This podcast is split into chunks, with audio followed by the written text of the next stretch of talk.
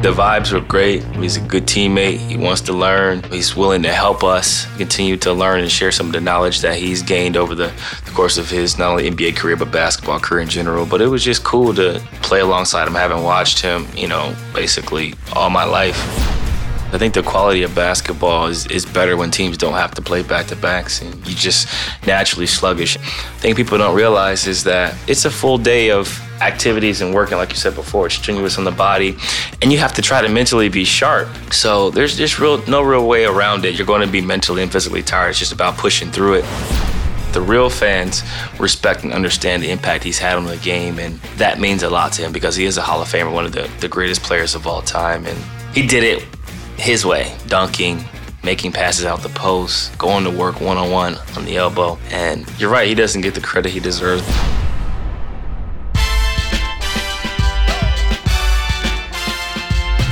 Welcome to the Randy Moss episode of Pull Up. That's right, episode number 84. A legendary episode because we have a new legend joining our team, which we will get to shortly. I'm currently recording in Milwaukee, Wisconsin, uh, home of the cheese, home of the Green Bay Packers, home of the cold weather. And I'm not sure what else, but I guess I'll find out um, the next few hours as I explore Milwaukee. Um, the season has almost wrapped up its first month, uh, a, few days away from the first month of the season being in the books, and a lot has happened. There's been a lot of injuries. There's been a lot of players in and out of rotations. There's been acquisitions. There's been star players rising out of nowhere.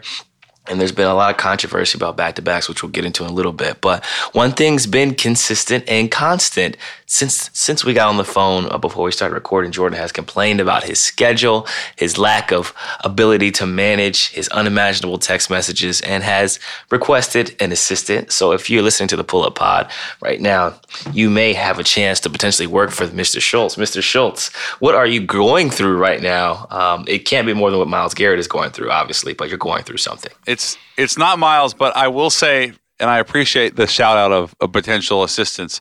Um, I I am in dire straits at this point. I don't I don't know how to handle the the. It's not it's not the workload per se, CJ, but it's the it's the text, the emails, um, expense reports. I, it really makes me sympathize more for for your schedule because like at some point you saw I sent you my emails. It's 130,000 emails. Now, it's impossible to go through all those. And you said that your biggest thing in terms of text is probably group chats. So how how many group chats are you in and, and what, what's the volume we're talking here? Like 100 texts a day? I don't know what the volume is because I kind of close my circle off. I got like a certain amount of friends I've had for a long time and that's kind of who I communicate with on the on the daily, but I'm in a lot of group chats. I got group chats with friends from home. I got group chats with teammates. I got group chats with ex teammates. I got group chats with ex coaches. So the line is pretty long. I also have separate group chats with certain players from our team. There's just like a lot kind of yeah. going on. Um, I got group chats on Instagram. I got group chats on Twitter. There's just a lot of communication that happens based on my inner circle and people that I'm kind of friends with and, and talk to. But okay. in terms of the traffic during the season, it's it's pretty constant um, in terms of who I talk to: my mom, my dad, my brother, my fiance.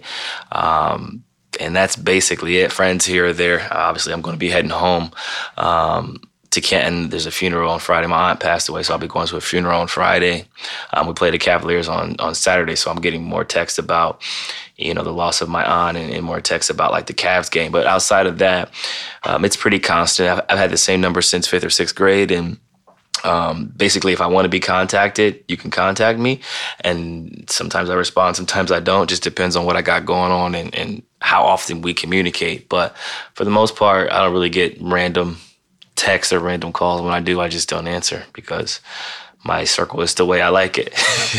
see, see, that's the key. You've established, you know, some type of ground rules, and I don't feel like I'm at that point where I can just, you know, say no or not respond because I guess I just I feel badly if I don't respond to something. If it's a, if it's a wacky business proposal or um, something along that that lines uh, along those lines, I'll usually say, you know, I appreciate it, not for me. But what what the issue has become is this the the relentlessness of I think text. I think that's my biggest problem. Um, you said something that, and you you said this before too. Like if someone texts you and you don't want to respond or you don't want to deal with them, you'll you just you just won't say anything back, and you know it's not like you're going to block them. But for me, I think the problem is I haven't I don't have the ability yet to just to just say no. I don't I don't just say no yet. It, it's a real problem. It'll save your life, bro. Sometimes I turn my read receipts on just to ignore somebody. That sends like a clear message. I do not. Oh, read talk. like it'll say I haven't read or I have read. like I'll turn it on to say that I read it and not respond. like So that. that you get the message. I, I think that's a great idea. It's a great idea. doesn't get more blunt than that. I think honestly, communication and phones a lot of times it's a distraction. Like our world is busy enough as it is. There's a lot going on. You have your day-to-day life, you have your family life, you have your professional life. That's a lot right there to try to balance. And then you want to be become better in all aspects of life, especially your professional life, especially your, your personal life and, and spending time with family. So having that phone, which gives you access to everything, can become a problem and a distraction. So, I mean, my phone goes into night mode 8 p.m. It doesn't ring. Only rings only for favorites. So if anybody calls me after 8 p.m., like it's not even going to ring. Um, it's in do not disturb mode, so I can just kind of have my my downtime to kind of recover and escape. Because otherwise, you're just in this constant flow of overwhelming amounts of information, people wanting to talk to you, and sometimes it can become distracting and, and kind of take away from your overall health and, and well being as a person. Okay, so a big week for the Blazers, CJ, specifically Mr. Carmelo Anthony, officially in Portland, a non guaranteed deal. CJ, I wonder, did you have a conversation with Carmelo at all before the game um, when you found out that he was signing with Portland about here's how we can work together on the floor? How ironic. I got my guy his first bucket in a year. Um, it was cool, man. Honestly, the vibes were great. Um, he's a good teammate. He wants to learn. Um, he's willing to help us um, continue to learn and share some of the knowledge that he's gained over the, the course of his not only NBA career but basketball career in general. But it was just cool to to have him out there and to uh, play alongside him. Having watched him, you know, basically all my life, you know, based on his career, his trajectory, Syracuse on, um, Denver Nuggets, all of that stuff. It was cool to to be able to play with him and share the court. But I think the biggest thing for us is just kind of getting him acclimated to our system, how we play, offensively, play calling, spacing. Um, every team is different and obviously he's been out the league for over a year so he's been watching basketball but getting his body back acclimated to the travel to the hotel his routine like all that stuff uh, is getting back into place. You think about like imagine not working your job for a year. You're still training and doing things you know at home but it's not the same as No. going to the actual office kind of figuring out uh, your locker where you sit on the bus, where you sit on the plane, what time we do things, what time do you shoot? Do you shoot? Because this is a guy who's played 15 years in the NBA, and I found out yesterday that he doesn't even shoot before games. He shoots in the morning, and then he does a lot of body work and lifting and stuff like that to get his body ready for the game. So, kind of figuring out how he wants to strategically plan his schedule.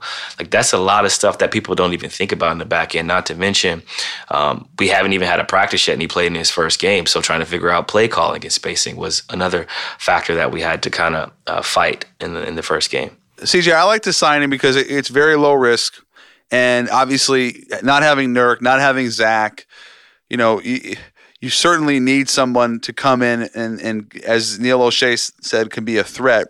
I didn't realize that his relationship with Carmelo went all the way back to high school with the old ABCD camp. So there's obviously a history there. I know that you had been quite positive on Carmelo throughout the summer, and what you just said makes sense. Him being in good shape. Um, but I think the biggest threat that he'll create is is three point shooting. When he was really good with the Knicks, Carmelo shot forty percent basically throughout his tenure there. Um, especially 2012, 2013, he was in the he hovered around the mid 40s in spot up threes, and then in Houston, where he never really had a defined role, he was only 31 percent in spot up three. So, what did you feel like worked in, in, in a very limited sample size that made you think Carmelo will be a will be a really good option, especially from the perimeter?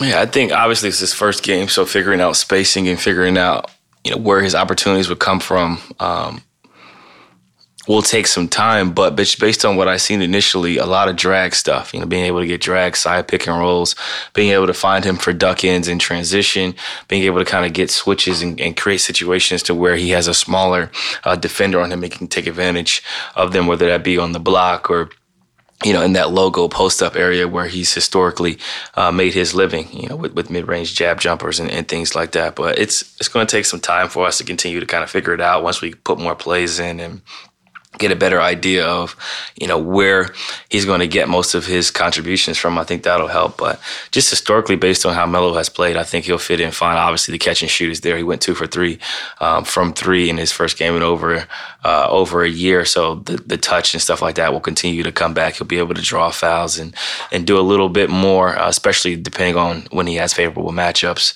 once he gets more comfortable and continues to find his rhythm did it come down to like let's have a conversation about where we see you fitting in, or you know, like I guess what was the process for you when it came to uh, actually getting on the floor together? No, I mean we just kind of talk. We've played together in the summertime, so he knows how I play. I know how he plays, and um, just more so figuring out drags, figuring out spacing. You know where he likes the ball at um, those are things that we'll kind of continue to have that dialogue uh, about. And I told him, I said, if there's anything you see out there, um, whether it's for you or for the rest of the team or for me, you just let me know. And he's like, vice versa. Anything you see you want me to do or anything you feel can be more beneficial for us as a team, not just for me individually, but for us as a team, just let me know. So we just having that dialogue mm-hmm. that you have with, with with teammates early on and you know continuing to go back and forth and figure out you know how to be as successful as possible as a team while kind of integrating a new talent you know what's really cool is like I, I, I think Carmelo is the definition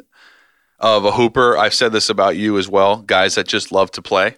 Um, I don't I don't think Carmelo like missed the lifestyle and missed all the travel. I think he just missed playing and and and being around the guys. Um, I had a really interesting opportunity, CJ, last spring to watch him work out for about an hour and a half, and then spend another hour and a half with him uh, along with Brick and a couple other people, just talking about basketball and not even about the NBA, but more so about his high school experience, AAU basketball, and what it meant to him and what it means to him to be a basketball player, just like the essence of it. And I, I, I just remember walking away feeling like this guy just wants to play. Like he really wants to play. And now he gets an opportunity with you guys, uh, six straight, very successful seasons. I know that you have not gotten off to the start you wanted to as a team, but I, I just think it's a really good fit. And I, I really hope it works out for him because given the career he's had, a Hall of Fame career, I, I think he deserves to go out on a good note. Yeah, I agree. I think it's definitely about playing basketball, being able to go out on his own terms, understanding that he still has a lot to offer to a locker room, not just on the court, but um, off the court as well, with his knowledge and understanding of life outside of basketball. I think there's a lot of uh, ways he'll benefit not only us playing, but our roster, especially our young guys. Um, Naz was three years old when Melo made his debut, so that kind of gives you an understanding of um, his experience and, and how the league has continued to turn over and change. But um, I think you hit the nail right on the head. And this is the first time I said this in a in a couple weeks. Um, he doesn't need the money. He doesn't need the fame. I think he missed the actual playing side of basketball, the actual side of getting ready for a game, getting his body uh, mentally and physically ready uh, to go through a season, and um, being in the locker room, the camaraderie that comes with playing in the NBA. I think those are the things that that he really missed, and um, we're thankful to have him as a part of our roster and as a part of our team going forward, and want to continue to try to build something special and, and turn around uh, this slow start that we're having. Does it does it change at all with Dame coming back into the fold, and obviously, um, you know having the ball in his hands as much as he does, like does it does it change the looks at all from the from the drag standpoint, or do you anticipate that with Dame back on the floor, it'll pretty much be the same type of uh, opportunities from uh, an offensive standpoint? I think it'll definitely make us better. Um, obviously, with the type of talent and, and, player Dame is, but just from a spacing standpoint, mm-hmm. Dame is another magnet on the court. He attracts attention. He attracts the eyes, you know, hedges on ball screens, longer hedges. Sometimes there's traps. Sometimes there's defenses kind of scheme to take the ball out of his hands, which means a lot of times there's two people on him. So that means you're playing four on three on the backside. And a lot of times the guy guarding me is in the stay home. So he's not leaving me. So that means wide open you three. Know, you're in a position now to where, yep, you're playing three on two three on three on the backside, depending on how fast the big man can get back to his man. So I think that'll it'll just create more opportunities um, for everybody, not just Melo, but more opportunities for Rodney Hood, more opportunities for Whiteside on rolls, and just another player out there who's smart enough to understand spacing, smart enough to understand when to make the skip pass versus when to make the advance pass. All those little things in terms of understanding the game make a huge difference. Yeah, just last thing, going back to what you're saying about uh, the quality of looks and the type of looks, I think we'll see like to me, this is the most threes he'll take. He, he was he's Carmelo was trending more and more toward three pointers uh, with Houston, even in that kind of undefined role. I think half his shots there were from three. I would anticipate you know sixty percent of them with you will be from distance, and uh, I, I love him in the role of uh, of trail threes too. You know something that is that's the way the game has trended, and he certainly has that skill set you know, I, I look at like Team USA Melo and think if we can channel some of that, if you're a Portland fan, that would be sensational. You know, playing off of other great playmakers uh, such as you and Dame that can find him and uh, allow him to have open looks in the corner. Uh, and, and, just great opportunities throughout the course of a, of a shot clock. So that to me is the best case scenario. And uh, again, I'm I'm excited about it. I also love the double zero. By the way, I think I think double zero is a nice touch. Uh, what, what, was your What was your take on that? I thought double zero was cool. Obviously, he couldn't get seven. Beat Roy. Twelve was L.A. Mm-hmm. Twenty-two. A lot of those numbers were were taken. Um, so the, the, explanation for why he wanted double zero, I think it just gives him like a fresh start, yeah. a new look, and um, another way to to add a, a, chapter to to Melo's story. Um, I think it's cool. I think that his, his jersey is going to get a lot of sales. It is. A lot of people are going to be interested in purchasing that double zero.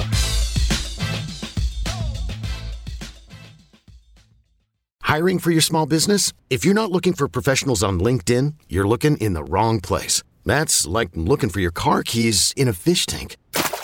LinkedIn helps you hire professionals you can't find anywhere else, even those who aren't actively searching for a new job but might be open to the perfect role. In a given month, over 70% of LinkedIn users don't even visit other leading job sites. So start looking in the right place. With LinkedIn, you can hire professionals like a professional. Post your free job on linkedin.com slash recommend today. Hey, I'm Brett Podolsky co founder of The Farmer's Dog. We make fresh food for dogs. We started the company when we saw what a huge difference it made in my own dog, Jada, when she stopped eating ultra processed kibble and started eating fresh, whole food. The Farmer's Dog food isn't fancy, it's just real food delivered to your door in pre portioned packs. It's better for them and easier for you. Get 50% off your first box at thefarmersdog.com slash podcast. That's thefarmersdog.com slash podcast. So back to backs have been a real problem in this league, and I hate them because well, I sympathize for the players, and then selfishly as a fan, it's never the same product. I compare it to Thursday night football. The second the second half of a back to back, especially for the road team, is is like a Thursday night game. It's not as clean, it's not as sharp, the, the energy is not as high. It's just it's not a, as good of a product. And so you guys have already played four of your 12 back to backs in the first month.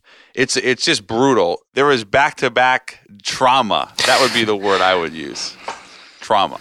No, you definitely feel it early and late in the season. Um, your body still tries to adjust, especially when you're changing time zones or traveling. I, the human body is not meant to travel the way that we do, and it's especially not meant to to go through that type of trauma of 30 plus minutes back to back in consecutive nights with, with lack of sleep, automatic dehydration because of the travel and the amount of sweat that you're losing on that court. So it's definitely an adjustment, but it's a part of our game. So you have to get your body mentally and physically ready uh, for that.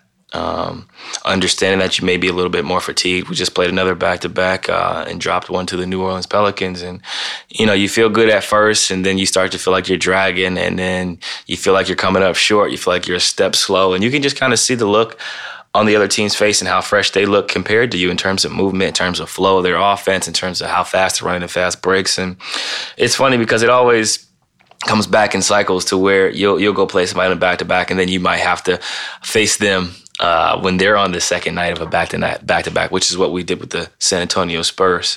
First time we played them, it was a back to back. The second time they were on a back to back. The second night of and they had traveled. They were in Orlando the night before, so it, it comes back full circle. But it is a lot on the body, and it's funny that we've played a quarter of our back to backs in the first month of a six month season. Oh. Um, but it just means that we'll get I don't know most of them out the way, and then in March we have two back to backs on one road trip, but we'll play the the Sixers and Nets along with the Charlotte Hornets and Detroit Pistons all in one road trip, which will be pretty brutal uh, to have.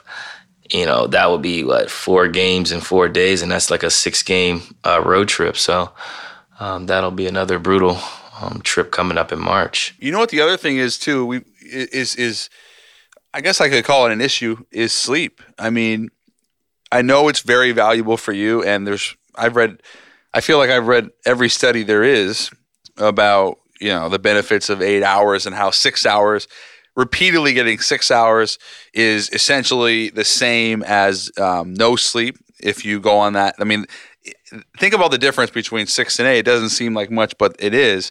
So, what what's your schedule? You said you put it in night mode at eight, but what do you do for like screen time before bed? Do you have because it's not great. It's not good to have screen time before bed. So do you have an hour or something that you'll give yourself before you turn the screen off and then actually try to go to sleep? Yeah, so my phone goes into night mode. So it shifts into night mode. So like the brightness in the screen goes down and everything. Like it, basically goes into like get ready for sleep mode. Even if I'm on my phone, like the, the brightness is down, like everything kind of shifts.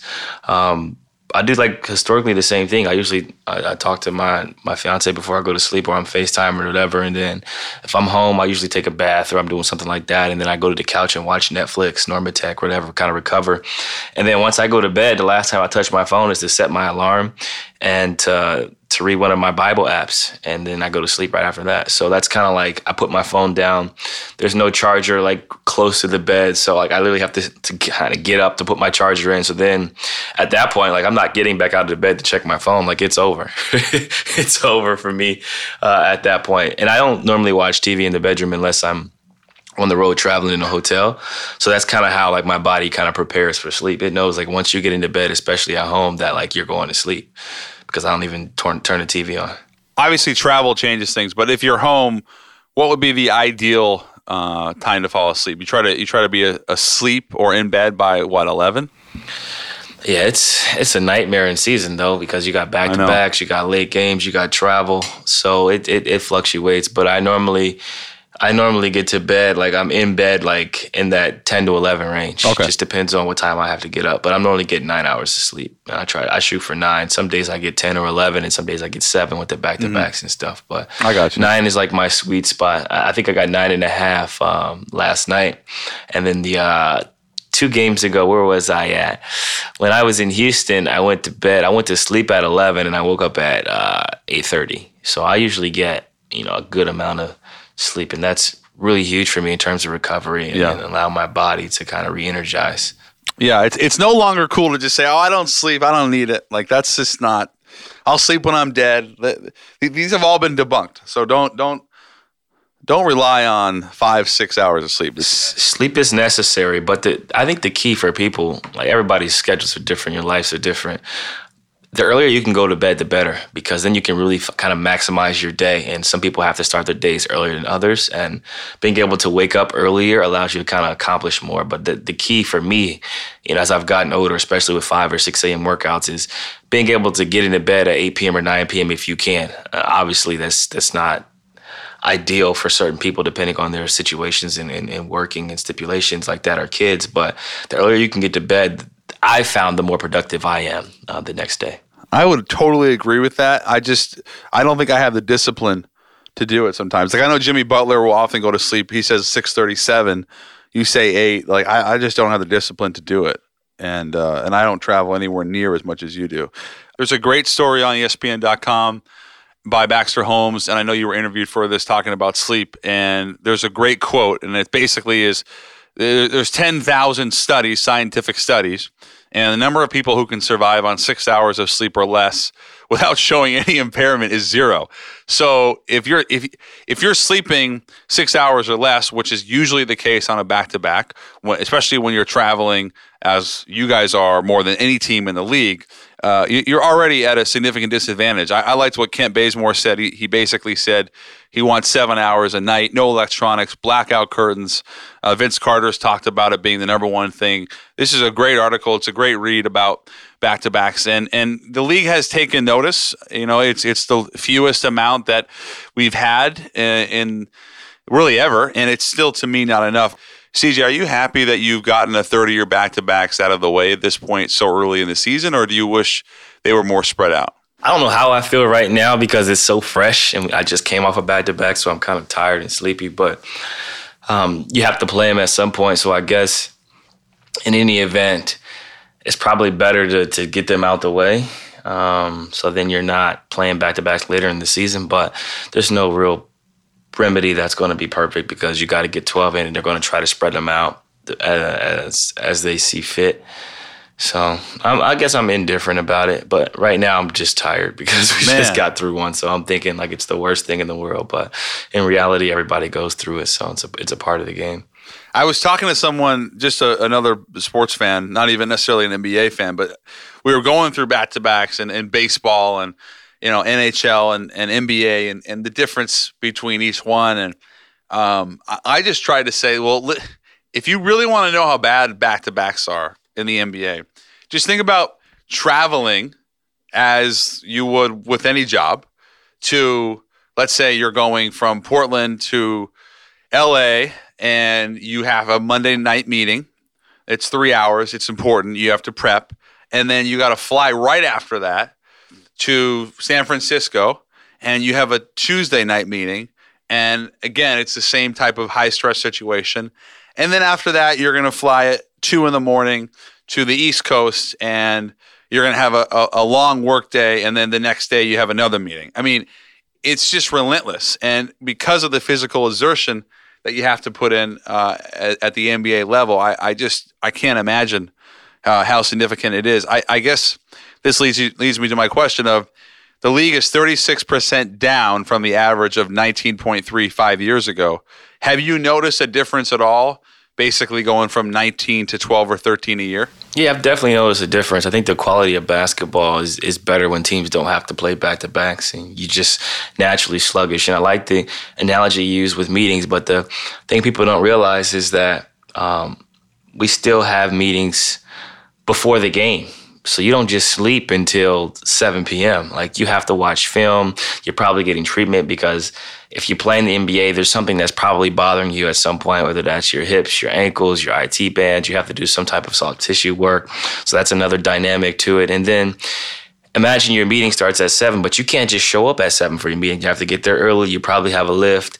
You probably have to do some other stuff to where it, it's it's a full day of activities and working, like you said before, it's strenuous on the body. And you have to try to mentally be sharp, still knowing other teams' plays, still knowing your plays, spacing.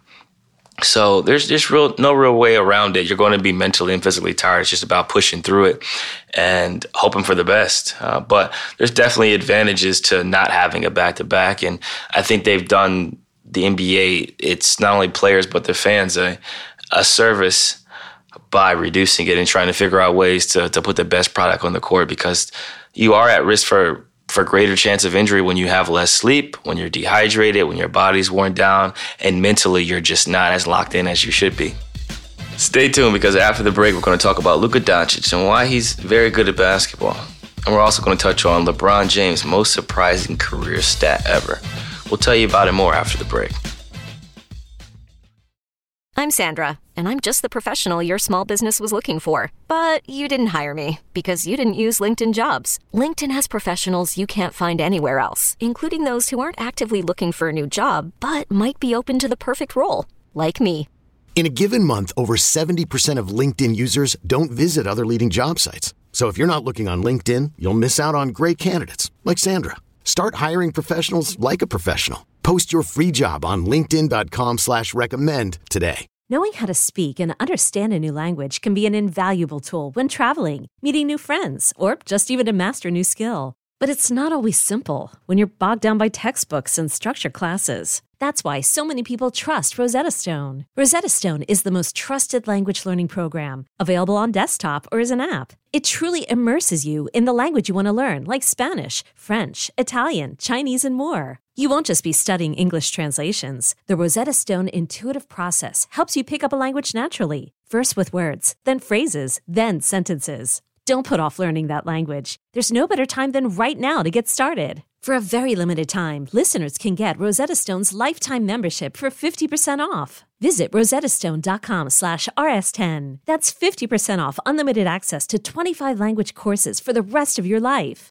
Redeem your 50% off at rosettastone.com slash rs10 today.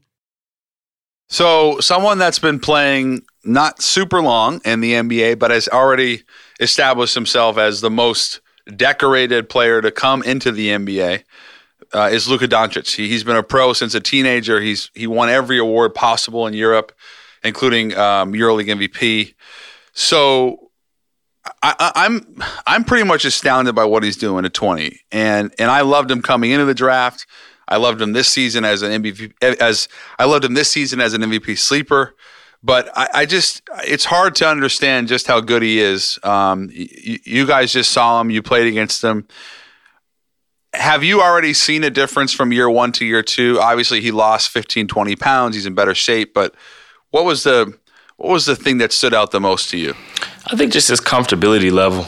Um, he's always had good pace. He's always finished well around the basket, but now he just seems more comfortable. He's probably adjusted to the travel. You know, having been a professional athlete in Europe is different than being a professional athlete in the NBA.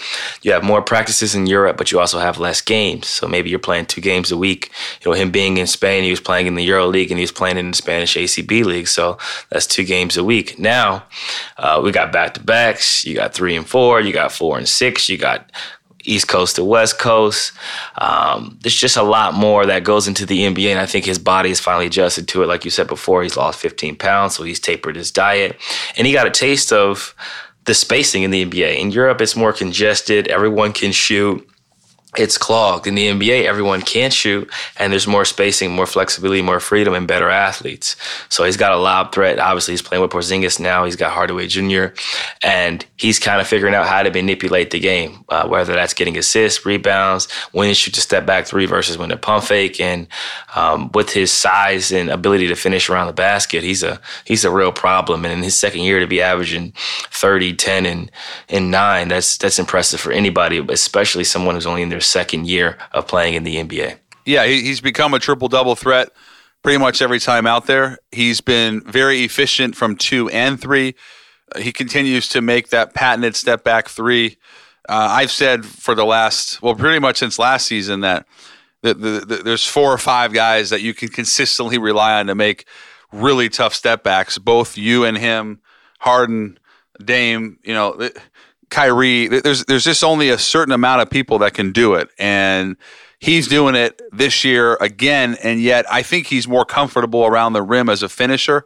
There was a terrific piece, not to keep blowing steam up from ESPN, but there's another piece on ESPN that I read this morning about basically the the maturity standpoint of Doncic, but also the kind of tug and pull between him and Rick Carlisle, and an old school coach in Rick Carlisle who's had to learn to pull back the reins a little bit, and a new school player in Doncic who is so eager to make that flashy play sometimes that he will make uh, a terrible turnover, and he'll throw the ball three three rows out of bounds, or he'll do something that you just say, "How did he just do that?" Because he's been so good the last ten minutes, but I think it's only going to get better. The biggest thing for me is what happens now with Porzingis because if you watch Dallas, it's almost like they're they're force feeding him in the post and trying to find it. It's just not there. The best offense for Dallas is when they play two man and Porzingis becomes a spot up three point shooter. But I still think he's trying to find his sea legs, and I'm not sure he's totally comfortable yet with Luka. Yeah, I think, like you said, before the difference in coaching styles. Rick Carlisle's old school, Luka Doncic's new school. He's flashy, throws no look passes, uh, alley oops, euro steps. He's swaggy. Um, he's a showman, and I think that that took some time for Rick to kind of adjust to him. And I think they've adjusted well. And in terms of their offense and flow, Porzingis is coming off a, a season long injury, so his rhythm, his balance, his base. You know, as the season progresses, his legs are going to wear on him. So they have to be smart with his minutes. They have to be smart with how they utilize him and kind of figuring out out when to post him up versus when to run him off screens. And the most successful offensive strategy right now for them is to have the ball in Luka's hands and allow him to dictate the flow, dictate when he wants a pick and roll, when he wants a, pop, when he wants them to roll. And I think they look good. Obviously, they're playing well. They're in position to make the playoffs, but it's early, five months left uh, to go. But they're going to be just fine as Porzingis finds his rhythm. It takes a long time to kind of recover from those types of injuries mentally and physically to really trust the movement of it and to find how you can kind of contribute to the offense because Luka's doing so well offensively with the ball in his hands. You have to allow him to continue to make the decisions and allow him to kind of figure out when it's other other people's time to eat. A great player needs a leash. Those are the words of former Mavs director of player development Mike Procopio. And I love that line because I think there is a fine balance of letting a guy make mistakes and learn from those mistakes and also reining him in despite the great talent. And I think with Luka Doncic, you have someone that has immense talent and ability, but is still learning how to rein in some of his uh, showmanship, some of his panache, if you will. So, what can you do with him to make him uncomfortable, CJ? Is there a certain way to play Luka at this point? Um, I think you just have to pressure him. Try to speed him up. He's got great pace. He's got great size. He's going to turn his back and you know be able to see right over the defense. But just mixing up the the reads for him. You know, whether that's trapping him sometimes, hard hedging him sometimes, playing him straight up, mixing up the size of the guys guarding him, whether that's a wing or a point guard or a small forward.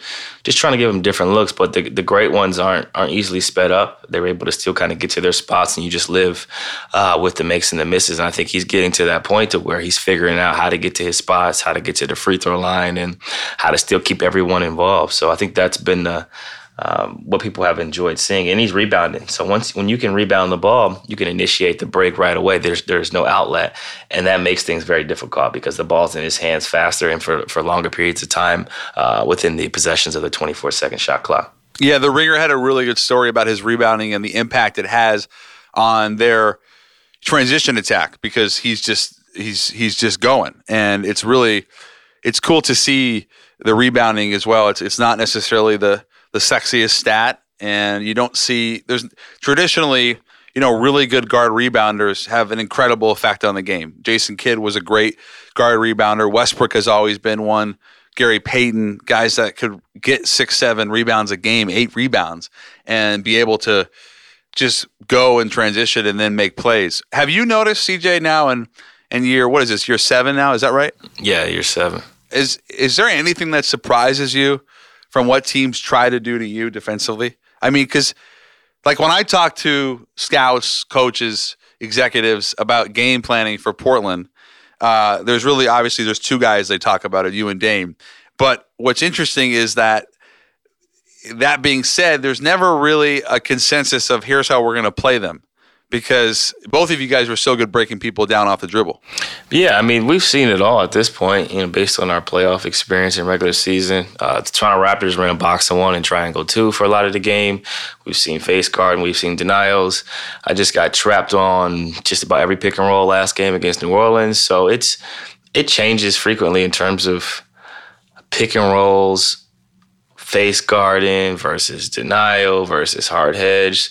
And you just get used to it and you just figure out ways to contribute. You figure out ways to be aggressive and as efficient as, as you possibly can. But like you said before, uh, when you're in the NBA for a certain amount of time, you kind of figure out how to have success. And someone who's figured out how, to have success at the highest level is LeBron James. That was a yeah, I, I was heck of a transition right there. I was waiting for You're talking about a guy who's the first player in NBA history with a triple double against 30 different teams. Um, so shout out to Bron. And he also has the most turnovers of all time by one player, which is crazy to think about Karl Malone was number one. That just means LeBron's been in the NBA for an extremely long time. He's had a lot of assists. He had the ball in his hands for majority of his career, uh, which is stem 17 years, and is in position 17 years, and is in position to average a triple double this year, which is quite impressive. I don't remember a player that has had that has been this good and been this polarizing, you know. And I think it speaks to how great he's, well, really how great he is and how great of a career he's had. Um, but five, it's the total is five thousand seventy five turnovers. That, that I mean, seventeen years he's been in the NBA. That's that's half his life. Can you imagine the tread on those tires when you think about all the playoffs? all the commitment to half his life he's been in the NBA. That's crazy. Yeah, all the commitment to Team USA, the playoffs, all the finals runs. I mean, and yet he go back. This is our full circle of sleep. Talk about someone that's spent a lot of money in investing in themselves. LeBron is the is at the epicenter of maintaining physical and mental health. You know, whether it's cryo, sleep, uh, nutrition, you know, diet, stretching every single possible advantage he can possibly get. And that's why he's been able to break the all time turnover record. I'm more surprised, though, that Karl Malone was second. Because it's not like Karl Malone was breaking people down off the bounce. I mean, that's very strange to me. He wasn't, but he played for an extremely long time. He had a lot of pick and rolls, which means he's in a position to make decisions when they trap. So they trap John Stockton's pick and roll, throw it to Karl, and now he's either throwing a lob, he's finishing, or he's swinging to the weak side. So he probably got some charges in there, and then the other ones are just getting doubled in the post, probably trying to trying to make passes out the post, getting double teamed. I know, but that's all I can think of. But yeah, it it's very surprising. By the way. Karl Malone is 56. Karl Malone's 56. I remember 96 Western Conference Finals. Sonics, Jazz, Karl Malone. Hard to believe he's 56. Uh, for his career, CJ, by the way, just to give you, now that we're talking about greatness, and I don't think Karl Malone even now gets the credit he deserves. Like we talk about the greatest power forwards ever. Tim Duncan is is my guy. Karl Malone, you can make a case is the greatest ever, and certainly one of the best forwards of all time. But for his career, 25 points a game for career, over 10 rebounds a game, almost four assists. I mean, a guy was unbelievable, and he he was probably in the best shape of any player in that era along along Michael Jordan, along, sorry, alongside Michael Jordan and maybe a few others. That's that's quite impressive, and I, I, think you're right. He doesn't get the credit he deserves, but the real fans respect and understand the impact he's had on the game, and uh, I think that means a lot to him because he is a Hall of Famer, one of the the greatest players of all time, and um, he did it his way, dunking, making passes out the post, going to work one on one on the elbow. And another guy who's done things his way in the NBA so far in his three year career is Ben Simmons. He's assisted guys. He's thrown lobs. Wow, you are transitioning at a high level. I'm transitioning at a high level. He's succeeded in transition, but he was yet to make a three pointer in the first three years of his career until today. Ben Simmons has officially made a three point basket in a meaningful NBA game. And as Stephen A. Smith pointed out, it was against the New York Knicks, of course. Of course. Um, I I think I was along. I, I, believe I was among the people that said Ben Simmons would not make a three this season. So props to him. Um, I don't know if he'll make another one the rest of his career. It's kind of like Shaq. CJ, uh, he he's actually improved his jumper. It's gotten better. I will give him that th- this season. It, it, looks a little better his, his, the the numbers bear it out. But uh, I don't think we can expect Ben Simmons to become Ray Allen. No, he won't become Ray Allen, but a reliable shot or one that people have to respect will open up the court for not only himself but his other teammates, which is would be beneficial to continue to test the waters on threes, especially corner threes to start, yeah. because they're basically mid-range jumpers. They're they're close and, and easy to kind of kind of execute. And yeah. I think it's just funny that people are making a big deal about it because it's obvious that he can't make threes. It's just more about him taking them. The last time he made a three in a competitive game was over four years ago against the College of Charleston. And that was a college three, so it was basically a mid range pull up. Yeah, basically a, a mid range jumper. Yeah. What's your take on Myles Garrett right now? And should he be suspended? I'm- well, I guess what's the suspension that makes the most sense? And uh, also, do you have any sympathy for him after watching the video? I'm sure a hundred times. I do have sympathy for him because I believe he's a good person at heart. I've heard stories about him. I've seen how he interacts with people, not just people, but kids, and what he's done for the community. I know he writes poetry, but I also know that he's a vicious defensive end who enjoys hitting the quarterback. So, with that being said, did he lose his cool? Absolutely. Did he take it too far and cross the line? Absolutely. But was he provoked? Yes, he was provoked. Um, and I think that's what people fail to realize. Um, when you're between those lines, it gets heated, it gets confrontational, you get angry, and sometimes you do things that you probably shouldn't do. And in this instance, Mason Rudolph tried to pull his helmet off, which kind of sparked it. He also kicked him in the midsection, which was not the right thing to do to a six foot four, 270 pound monster. And the monster came out. And um, I'm always live by this. Um, be careful what you do to others because you never know what someone is thinking, where their mindset is at. And um, if you get into the cage of a lion, you, you better be prepared to be eaten. And he did that. I think you provoked the wrong monster. Bad things can happen. Obviously, I don't wish bad on anyone, and I'm, I'm very upset that Myles Garrett did this not only for himself but for my Cleveland Browns because this puts us in a position where we were missing our best defensive player, and we need him to make this playoff push.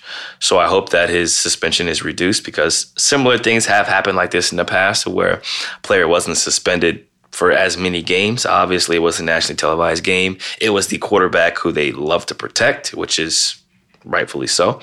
So it's a slippery slope here, a slippery situation to be involved in. I like how Mason Rudolph was fined. I never like to see anyone lose money, but he did provoke it and started and should be punished for that. Should he miss games? I don't think so. Should Myles Garrett miss games? Probably. How many? It's to be determined, but I think he's definitely learned his lesson because obviously um, you don't want to hit people over the head with your with your helmet or their helmet while their helmet's off because bad things could occur. Absolutely, I think uh, Mason Rudolph certainly is not. Uh, I mean, he, he he is at fault as well. You, the, the, problem with with the Garrett thing is, it, well, really, it's twofold. One, it's a quarterback, as you said, and two, we never see players like hit somebody with a helmet. It's just not something we're used to seeing.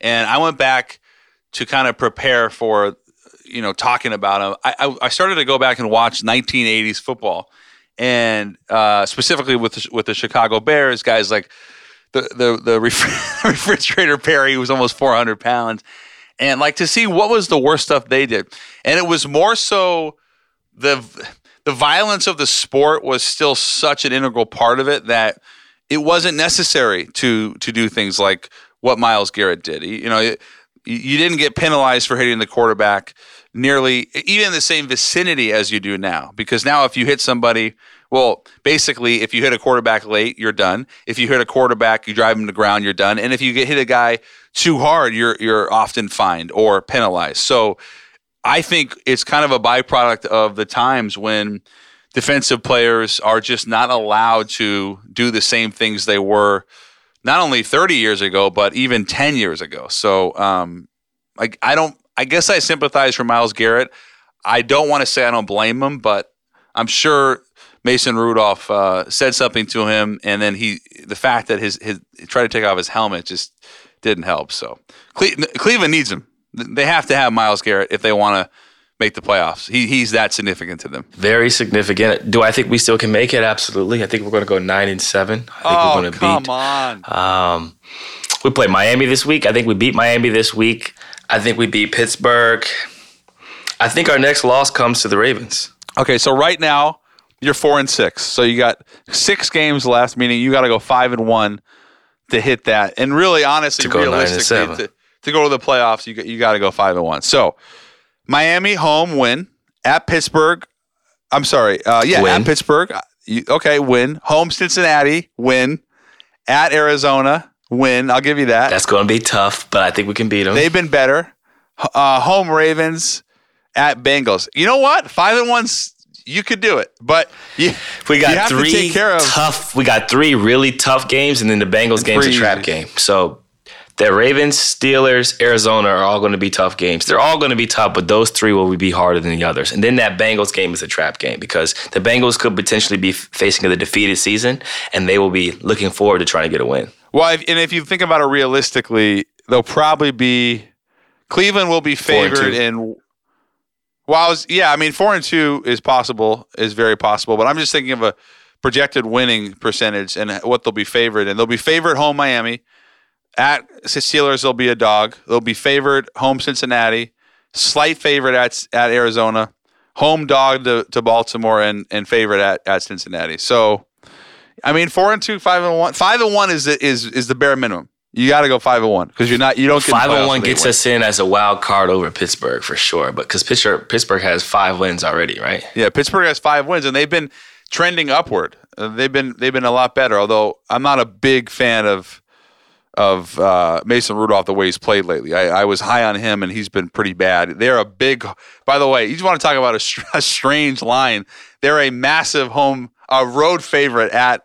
At Cincinnati, Th- this is a weird time for the NFL. Th- This is that time in the season, week 11 through let's say week 14, where it, the season is really hanging in the balance, and teams will go all in or they'll start to go all out and aim for the draft. And uh, it's it's a very odd time. So Cleveland, Cleveland, CJ, five and one. I will. I'll give you that. I think it's possible. I don't think it's likely. Anything is possible. We appreciate all our listeners tuning in faithfully to the Pull Up Pod. Uh, Cleveland Browns will make the playoffs this year. Um, outside of that, Rip City fans, stay faithful. I know we're going through tough times right now injuries, losses, among other things. We will pull it together and get through this thing. If I don't, if I recall correctly, the Houston Rockets went through a similar thing. Uh, they were four and nine at one point Yeah. after making it to Last the year. conference finals, and they figured it out. We will figure it out too. You can catch us on Apple Podcasts, Spotify, Radio.com backslash Pull Up with CJ, or wherever you get your shows. And don't forget to Pull up. pull up.